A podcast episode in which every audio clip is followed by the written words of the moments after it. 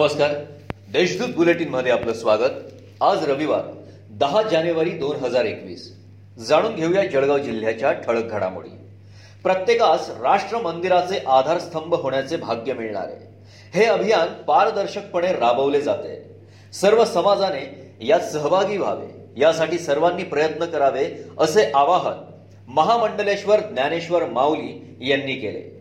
यावेळी त्यांनी राम मंदिर निर्माण कार्यास पंचवीस हजारांची देणगीही जाहीर केली.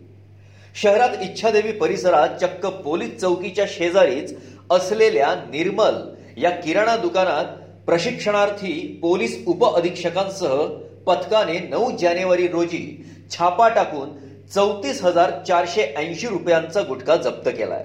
दुकानदार पंकज हुकुमचंद अग्रवाल यास पोलिसांनी ताब्यात घेतले असून गुन्हा दाखल करण्यात आलाय. अनुसूचित जाती वर्गातील विद्यार्थ्यांच्या उच्च शिक्षणातील शिष्यवृत्तीच्या निधीमध्ये एकोणसाठ हजार कोटी रुपयांची अशी भरीव वाढ केल्यामुळे मागासवर्गीय विद्यार्थ्यांच्या शिक्षणाचा टक्का वाढणार असल्याची माहिती माजी पालकमंत्री तथा भुसावळचे आमदार संजय सावकारे यांनी पत्रकार परिषदेत दिली आहे. शहरात सर्वत्र अमृत योजनेचे तसेच भुयारी गटारीचे काम सुरू आहे. यामुळे रस्ते नादुरुस्त होऊन चिखलाने माखले आहेत.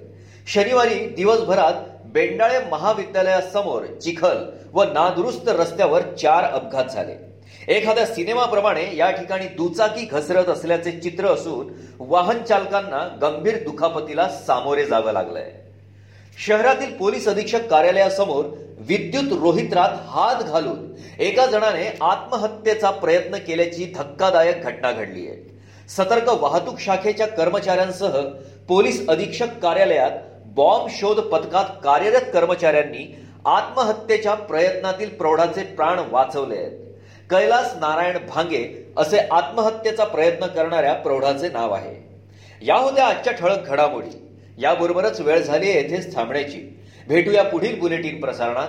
तोपर्यंत संक्षिप्त बातम्या आणि ताज्या घडामोडींसाठी देशदूत डॉट कॉम या संकेतस्थळाला भेट द्या. धन्यवाद.